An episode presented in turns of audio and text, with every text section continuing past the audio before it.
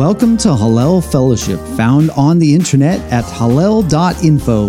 That's H A L L E L dot I N F O. We hope you are encouraged by the following recorded Bible study to look deeper into every word that proceeds from the mouth of God and how they were lived out in the life of Yeshua HaMashiach, often called Jesus the Christ.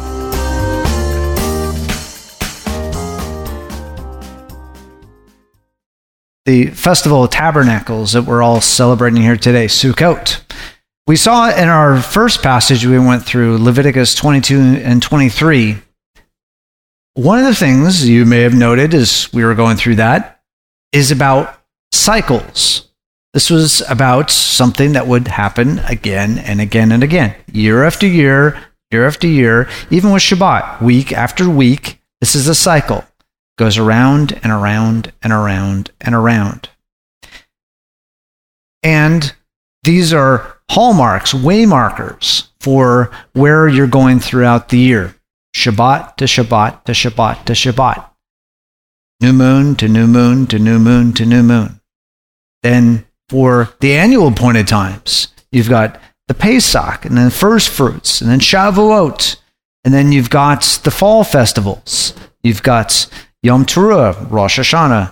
You've got Yom Kippur, and you've got Sukkot, uh, the Festival of Tabernacles, round and round and around, going through them on a regular, recurring basis. And even you see in the day of the Lord, when you go and you look at Isaiah 66, you see that, you know, from one new moon to another and one from Shabbat to another, all mankind will come and bow down before me, says the Lord. That's something we read on each Rosh Chodesh that comes around. It's a cycle. It repeats over and over again.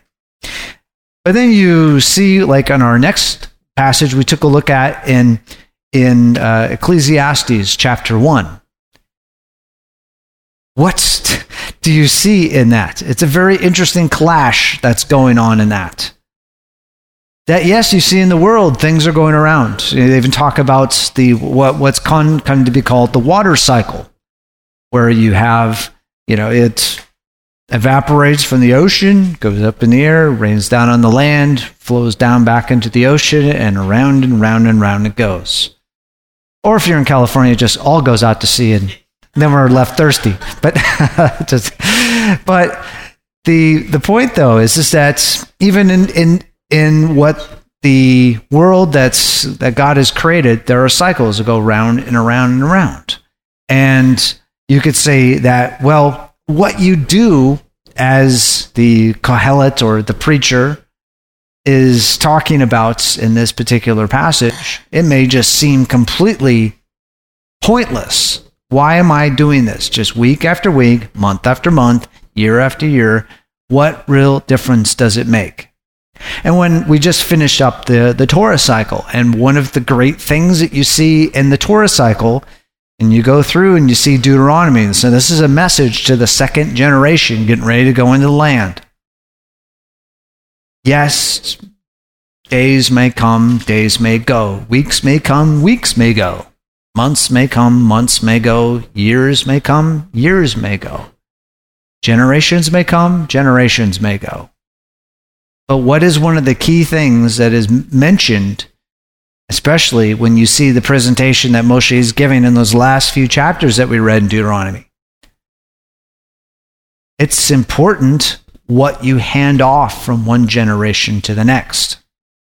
Because when you see in Ecclesiastes chapter 1, and it's customary to read the entire book of Ecclesiastes during Sukkot, um, one idea as to why that is comes down to a, a thought that uh, in the midst of all your festivals and joyous exuberance, that you don't forget what, you don't just forget where the direction of the whole world is going. You get so wrapped up in joy you forget what the joy is all about and that just un undirected uh, joy and obsessing over joy can be futile in itself.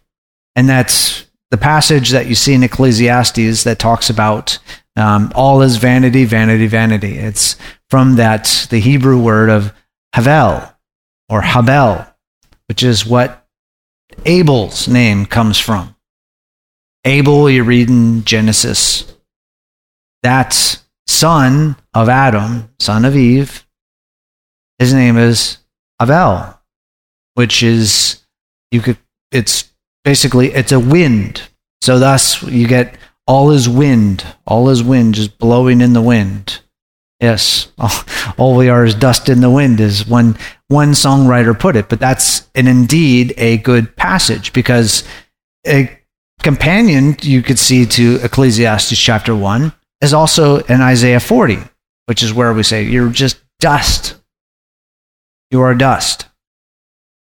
But when you look at this, you say, well, then life is just meaningless. No, that's the very interesting thing that you get about this is that you look and you see that all of these things around us will come, they will go. We will come, we will go. All of us. But what then goes on to the next generation, to the ones after us, to those around us? What goes on to them. That's not meaningless. So, thus, when you see, when it talks about in the prophets that, you know, casts his bread upon the waters and it will return after many days, a, a picture of the word. And as we saw in the passage there in Zechariah 14 about this coming of the king to Jerusalem and that living water is going to flow out from the mountain of the Lord this living water that flows out into all the world, it is something that is actually going to slake your thirst. Because as we are reading there in John chapter 7, John chapter 7, it talks about that Yeshua went to Sukkot, went up to a celebration of Sukkot. And it talks about on the great day, is otherwise known as the Hoshana Rabbah, or the, the great Hosanna, the great exaltation. Um, commonly, it's the seventh day of the seventh days of Sukkot.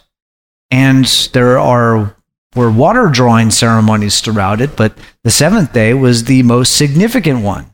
Where, and we read about it in Leviticus and 22, the last last part of that before we got into 23 is to yeah you're you're bringing in these drink offerings and even as you go into chapter 23 about the drink offerings that you bring now the custom came in because of the passages we read in Zechariah 14 where it talks about living water flowing out that living water would be added to the libation poured out on the altar so thus you have Yeshua coming in with this practice and saying, hey, anyone who is thirsty, come to me and drink.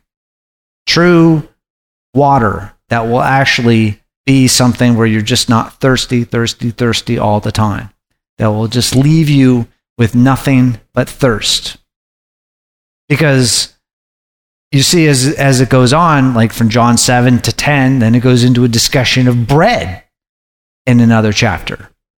So it's like, go for bread that doesn't leave you hungry. It's like your daily bread came to the people in the desert, to the early descendants of Israel. The daily bread, manna. What is that stuff? It's bread that came down from heaven. Well, do you recognize what that bread is? You see the hints of it there in Deuteronomy chapter 8. Is that the Lord is preserving you through this time of wandering in the wilderness, going from the house of bondage to the land of rest, the land of freedom, from bondage to freedom. This bread that's showing up every day, seven days worth, that comes over six days. So, do you know why that's coming out of the sky? Is it just, I just grab it up, shove it down my gullet, and then wait for the next portion to come the next day? Or do I get the picture or the message? Oh, this is the one who took me out of the house of bondage. This is the one who's giving me the daily bread each day. This is the one who's leading me to the mountain. This is the one who's leading me to the land, who's leading me to water, water out of the rock. That is a message of the bread. Because Yeshua is saying they ate the manna in the desert and they died, especially those ones that sided with the 10 spies instead of the two who scouted out the land. Why do they eat the daily bread and they die? What is revealed in the word about that? Because they did not combine it with what? Faith, trust. They did not trust the one who took them out. The one who took them out of the house of bondage was the one that would take them into the land of rest. So, thus, when you see this situation, and you see it in John chapter 7 as it goes into John chapter 8 and continues on, what you see is a situation that's very similar to what you see in Ecclesiastes chapter 1. Very, very similar. Ecclesiastes chapter 1, everything is meaningless. It's just, eh, day in, day out. You do whatever you can. You learn all you can. You learn, learn, learn, learn. And, and in the end, you die and you take it with you to the grave. Unless what? You learn something that's what? Worth passing on. Then a next generation will take that learning and do something with it if the learning is actually profitable and if it's something that actually causes growth.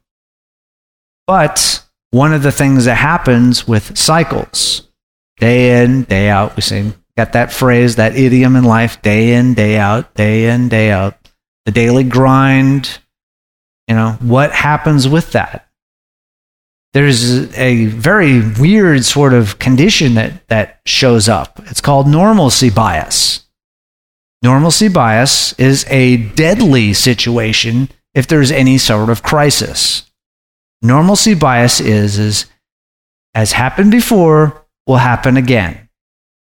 It will just keep going on. If you live in peace, it'll always be living in peace. You have nothing to worry about. So then a crisis shows up.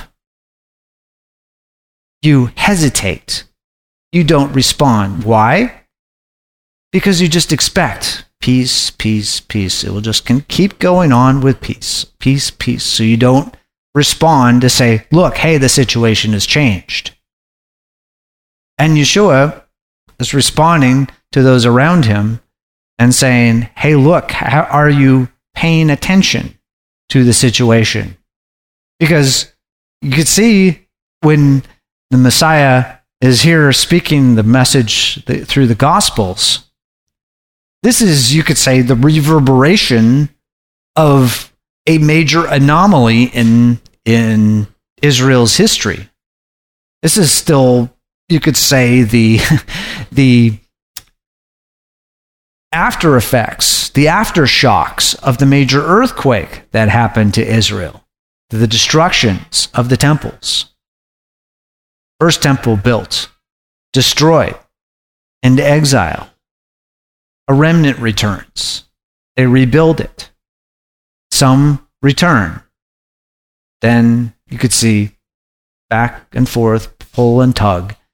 Maccabean crisis, where you have some other overlords come in. They throw the temple out of action again. It gets rededicated, put back into action. How long did that last? It went downhill very quickly after that. And it wasn't within what about hundred years or so before they're they're bringing in Julius Caesar to solve the solve the issue, solve their squabbles and internal dissent in it. So in a sense, they're still kind of reverberating, almost in a sense of still in exile. Have they kind of like with the generation that came out of Egypt? Are they still kind of longing to go back? longing to go back into exile. So, here in the first century, they were looking at this situation with Rome. They'd gotten comfortable with Rome. The they had an understanding with Rome, especially some of the leadership of the temple at the time. And you see that reflected in the Gospels. You see that reflected in the Gospels, they're, where they're like weighing what to do with Yeshua. Because if we let this guy go on, what's going to happen? They're going to take away our temple and our place. So, normalcy bias, again, they don't realize that they're in a crisis and that the Messiah has come in. They don't even recognize the Messiah has come in. And they don't recognize what it is the heaven's trying to do. So, what happens when the Messiah comes in to shake things up, to hit the reset button on Israel?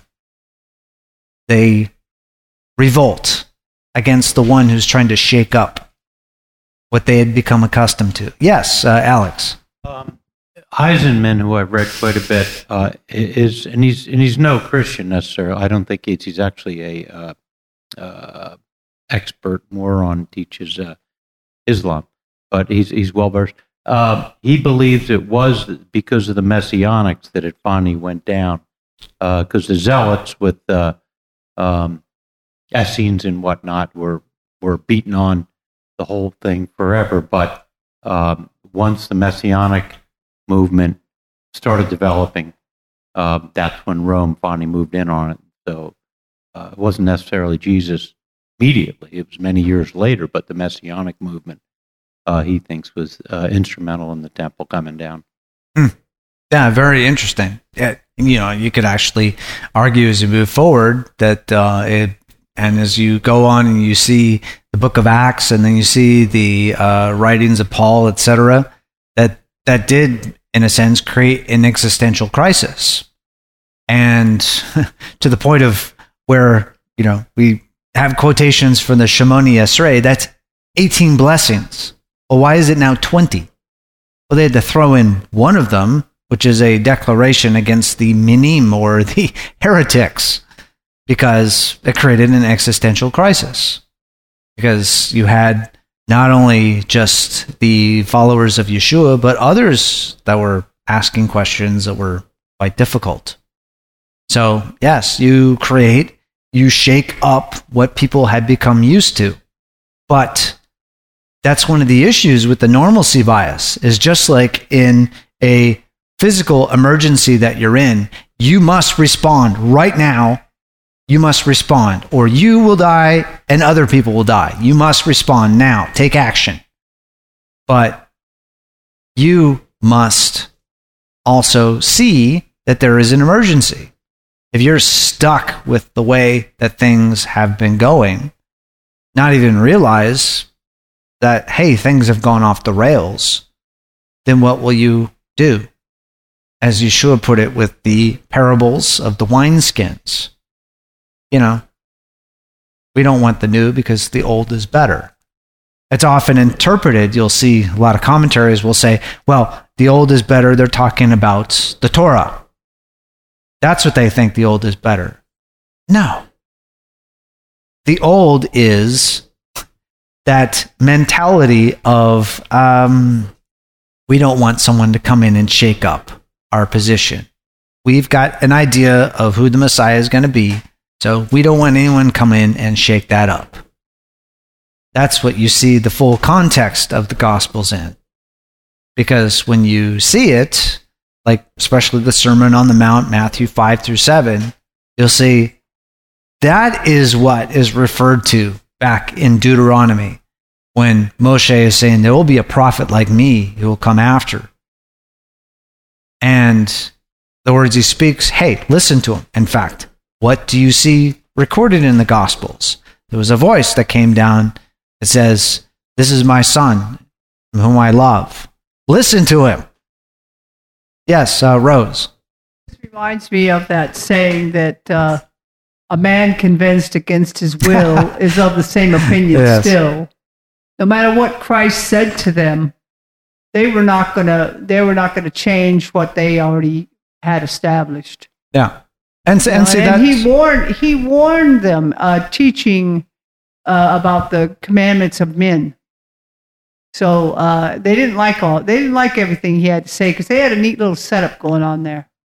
Yeah, and and that is So- one of they the were in their comfort zone, and and if you look at us even today, we get in our comfort zone. We don't we don't like it when, you know, you know. I mean, you ever hear a sermon in church and it it, it like gets you right here, yeah and it's very uncomfortable. yes You know, uh, we get comfortable, and we we don't like that. that We got to change routine.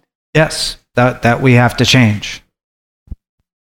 So thus, like one of the one of the things that you'll see both in this pamphlet and things that we've talked about before, and links to previous studies that we've done on it um, about the different types of species that you find in the sukkah. You know, we have the our lulavs here, which have you know four of them, and then you see later on down in in the time of Nehemiah with the restoration uh, that they added the other one about the olives in there, and you see that that these uh, have been you could see throughout the Bible examples of the types of symbols that these refer to about the palms. The palm that you could see is uh, talking about someone who is righteous, and righteous people bend under adversity. You know, we've seen in recently about hurricanes, and you, you watch the footage of the hurricanes, whether they're in Hawaii or Florida or wherever they show up. What do you often see? You see the trees just thrashing around, thrashing around in the wind. So that is a symbol of the palm. The palm that you take severe adversity, but you don't break in the process. And so, what great picture is there for the time of Sukkot, the time of the dwelling place of the king coming to be with us? Because one of the things you see in the day of the Lord, you see it exemplified in Revelation chapter 2 and 3 with the seven congregations that are mentioned there. You see this continual theme the one who will stand until the end, the one who will stand. or maybe you could put it left standing at the end. And because you see that even the prophets talk about who can stand the day of the Lord. And the picture of the righteous, the ones that have their roots into something solid, but they themselves can bend with whatever comes against them.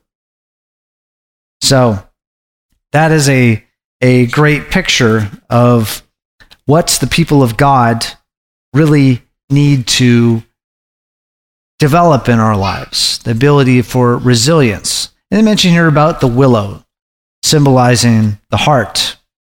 And willows, it, another picture of the willow is something that's planted next to streams that sucks up just a tremendous amount of water. So, where do you have your roots planted? Yeah. People have noted in previous years that uh, willows, if you have a septic system, also find find their way into your septic system as well. Rip your rip your pipes apart and all kinds of stuff. They're what in search of water. Well, I guess maybe that's an extended metaphor of well, be careful of what your roots are searching for. Whether you know your roots are searching for true water and you end up in a septic system, or if you actually are getting living water. So it's a very interesting. I hate to take that illustration any further than that, but yeah, again, like myrtle, that is connected with the uh, Hebrew name for Hadassah, or otherwise known as Esther. That picture of the hidden one, the one who is behind the scenes, fasting in prayer, and the fruit trees, when, where, which has come down traditionally as citrus, and then from citrus down to etrog, but really it just talks about, as we see there, the beautiful trees and the things that produce fruit. And that is indeed one of the things that you see, the teachings of the Master, is that what do you produce when you are planted?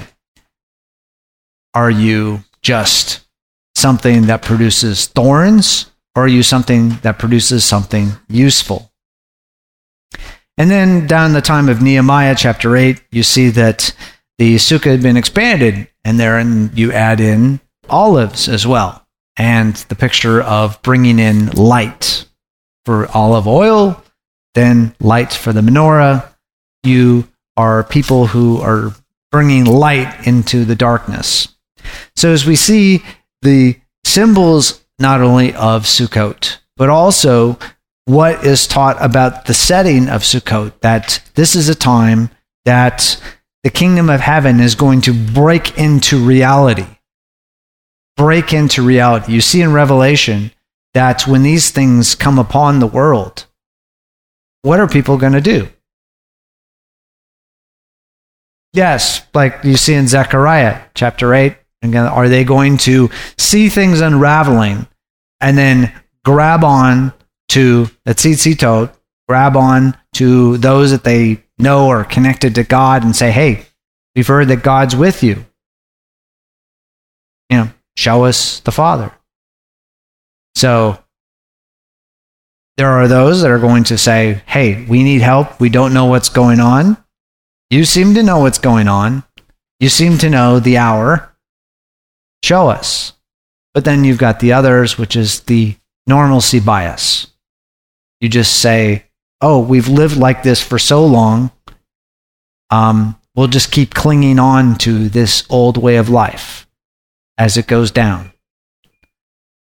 So, as we think forward in the time of the Lord, in the time of the day of the Lord, and also in the days that we're in right now and what we're celebrating, we see that, yes, like in Ecclesiastes, and as that book goes on, that you see that the things that we, we put a lot of a lot of attention upon can be useful if they are fruitful. But if they're just something in for yourself, they die with you. You can puff yourself up all you want. But if it's not something that is fruitful for the world and the next generation to pass that on, it's meaningless. It's a wind. It'll blow in and then blow out and be done. But we who are a part of something that the creator of heaven and earth started, the beginning, restoring through Avraham and bringing it through Moshe to a people, to a land, kind of a nexus, a center for the earth, the word going out into all the world. So we're part of something big, huge thing, a family of God, the people and the body of the Messiah. So as we go through these days of Sukkot here, and we think about, yes, we're in a temporary dwelling like the Sukkah. Looks very vulnerable to the elements, vulnerable to things that are coming. I mean, see the sukkah out there. It's um, yeah, a major windstorm, a major rainstorm. Yeah, it's not going to provide much protection out there. Just like in life, you know, ourselves, we are very vulnerable. But like Messiah said, don't fear the one who can harm the body, but fear the one who can do something who can destroy body and your soul, your spirit in Gehenna. Wipe both of them out. That's what really matters in life. So, are there any last uh, thoughts here as we close things out here today? Just it's a time, it's a time of rejoicing because as we've seen as we go through Yom Teruah, the call to action, hey, repent, for the kingdom of heaven is near. Yom Kippur, your sins, your transgressions, your iniquities, they are covered over, removed, and the Lord remembers those things against us no more. Because, hallelujah, because the trust that we have in our high priest, our great high priest. And then we move on to Sukkot. So after you have the sins, transgressions, iniquities removed, and heaven remembers those no more about us. Then, what is one of the things, especially when you go back to the Torah, when it talks about that the Lord wants to build the tabernacle in the midst of the people? But there's a problem with building the tabernacle in the midst of the people. And what does he say? Especially after the golden calf. Like, how can I dwell in the midst of the people like this? So, thus, you see the picture of Yom Kippur. It's like you humble yourself. You basically scale yourself back with the things that you think you must have to survive. And then you trust that the high priest of heaven is going to take care of the sins, the transgressions, and iniquities. You want to get rid of those things. You want those things to be gone. You don't want them to be looping around again. You know, not coming back around again, same as it ever was, but you want those things to be gone. But this is just not something, and as we went through the discussion there in, in Hebrews, Hebrews 9 and 10. This is not just something that you get yourself stamped, stamped every year. Okay, check it off the list. Check it off the list. Okay, great. Removed, forgotten. Like, no, if you were just going to do that on the outside, it's just going to come back. These things will just be around and around and around and around again. So, this is something that needs to have a change on the inside your inside, what you really want to do, who you really are on the inside, that's got to be different. That's got to be different. So, thus, that's when you then are looking at the where it goes down there into Hebrews chapter 10, verses 27, 28, continuing on about, you know, if you have a sacrifice for sin, great. But if you don't want the sacrifice for sin from heaven, there's no plan B. There is, there is no plan B. Heaven has said, this is how it's dealt with. It's not, it's not just because of a ceremony. The ceremony is a reflection upon what heaven is doing. This is a part you trust in about what heaven is doing and what heaven wants to do in you and then through you into your family, into all the earth. So that's one of the, the great messages that we have. So then, as we then see the picture of Yom Kippur, is that, well, then you have the sins, transgressions, and iniquities removed from the people. So then what? The dwelling place of God can be in the midst of the people. Because heaven does not want this muck and mire to just continue on and on and on and on and on, just creating misery and mayhem for age upon age upon age. Now, this mess that we are in in this world, that is the anomaly. That is the anomaly in the world. It's not normal, it's aberrant in the way the creator of heaven and earth set things up.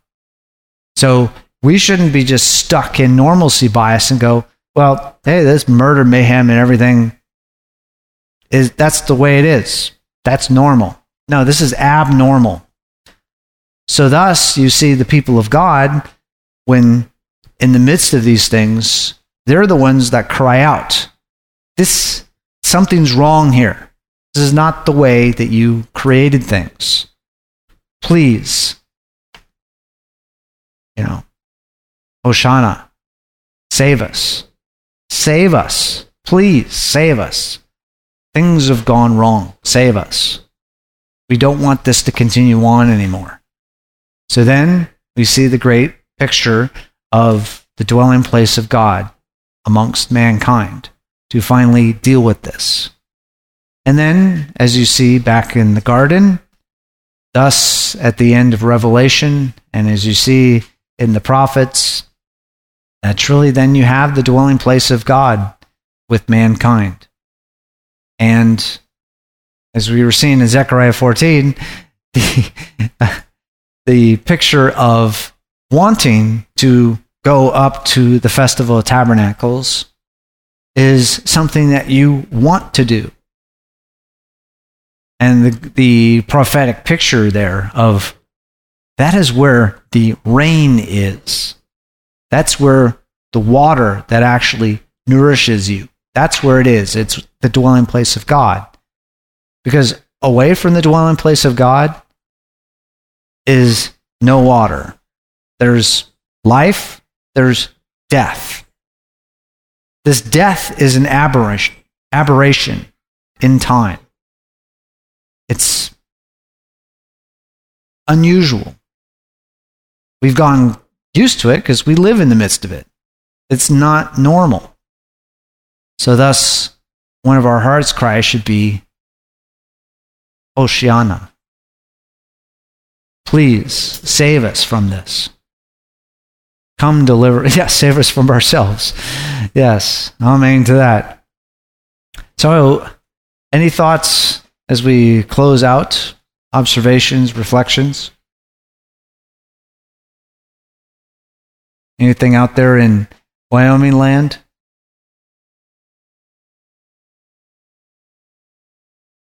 All right. I have a question. Yes, uh, go ahead, Pat.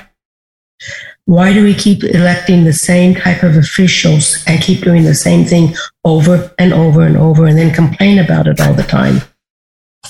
Yes, it's kind of somebody say here uh, normalcy bias. Uh, the the thing of uh, you are used to a certain thing. Do you know any better? One of the the great mysteries that comes out is why do people stay in an abusive relationship? There's all kinds of things you tell, like there's Stockholm syndrome, where where people who are captive can some then become uh, identified and enamored with their captors. It's a very strange condition where you can become used to and even like something that is extremely harmful to you. And, you know, there's also that. Then there's also effort. It takes effort to think of something and go to something different it takes effort to see something else and to find out what else is true. I mean, when we just think of something something small yet very significant of like elections. How many of us go into and look at our ballot in the voting booth? All the judges are on there. Yes. Now, what, what, what do you actually have to do to make an informed choice? You have to look up their decisions to see what their decisions are. How do they judge? What have they done? What is you know their conviction rates? What what do they yeah research and that sort of thing? But that is I could say it takes effort, and that's when you say that's a that's a small thing. Well, then how much more are things related to leaders? How much more are things related to the kingdom of God? It takes effort to move up out of where you're at, the, the things you become comfortable with. So, um, sadly, Pat, that is that's one of the, the the challenges that we have about continuing to um, elect people to choose things to continue on with things the way they are is because to do something different requires us to move out of our you know, call it the comfort zone, but to actually put out the effort to see if something else is different. To, in, in a sense, you know, you can see a small example of that, or small but turned into a great, um, a great movement of that is in the Gospels, where you see when Yeshua is saying to each of what became the 12, saying, Well, where are you staying? which is another proverbial way to say he's like, you know, what are you about? And he's like, come and see. Are you going to get out of your comfort zone and go see what it's like. May take effort, may take going a different route when everybody else is going the same route. But when you see the alternative, it's like the things that we focus on in life.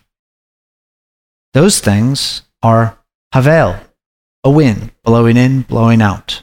Like someone was observing that there's this move among uh, workers in the, just in the past couple of years to go and uh, have they want to have more more time. So they push maybe for remote work or hybrid work. They want to have more time away from the office. But the question comes up well what are you doing with all that time? Do you now have more time to stream content to do this or to do that? Things that are havel that just blow in, blow out. You obsess over something right now, and in this grand scheme of things, it doesn't make any difference one way or the other. Or for the things that really matter, like your family. You spend time you building the relationships with family, with friends, with your neighbors, etc. The things that, that truly matter in life. Those things take time. So, yes, it even going for the leaders. Uh, you know, there's been the movement now to parents have suddenly noticed after they the what's happening in schools got broadcast into their homes via remote learning or remote dislearning or remote not learning, but that was broadcast in what was happening in the schools. And some teachers or some uh, parents woke up and said, "Well, I don't, I don't believe any of that. But it just been happening. You send your kids off and they come home. You send your kids off and then they come home. But then to realize, oh my goodness, look at what's going on with my children. They've got my children for a whole lot longer of the day than I do. And it's happening there. So then parents start showing up to have something to say about the leaders of those schools and are making substantial changes. But it took parents to just say, hey, look, I don't care what else was going on at the time when that school board meeting is meeting. That's where I need to be to figure out what is going on there because they've got my kids for so much more of the day than I do. That's one example of it. But again, you know, it's on various layers of your own life and society and the things, the, the words of God. Because, you know, if you're just taking the time as as we do each week with the Torah cycle and passages related to the Torah cycle so that when things come along and people say things about the word you can go no that's not right. Because I read that. And the spirit of God directs you gives you that discernment. You know pray for the discernment to be able to take the words that are implanted in and then to put those into use to see hey, is that really so or not?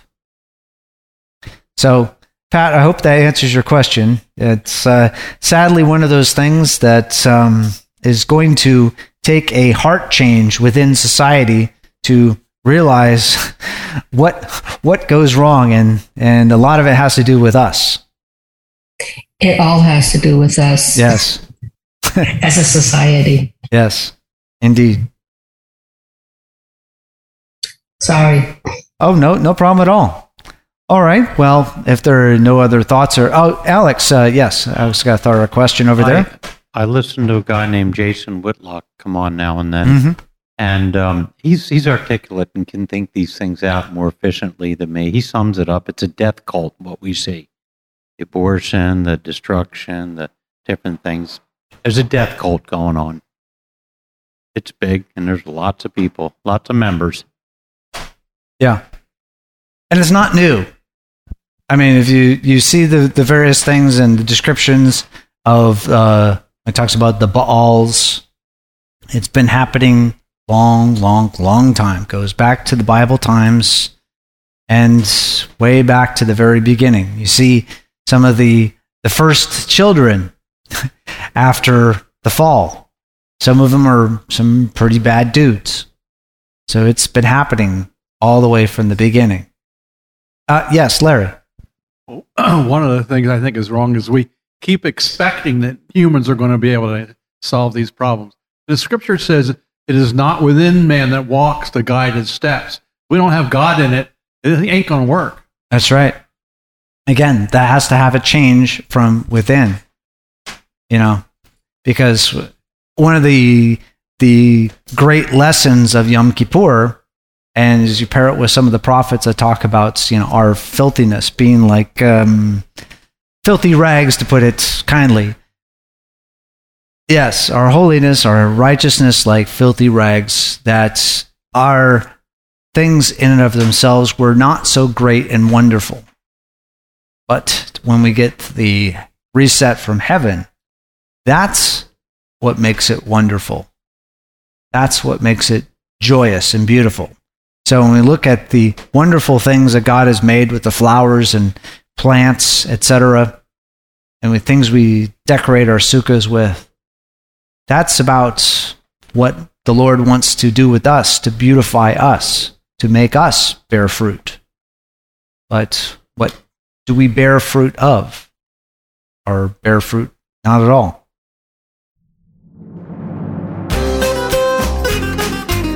You've been listening to a discussion at Hallel Fellowship. If you would like to hear more discussions or if you have any questions, visit the website at hallel.info. That's H A L L E L dot I N F O. Hallel.info.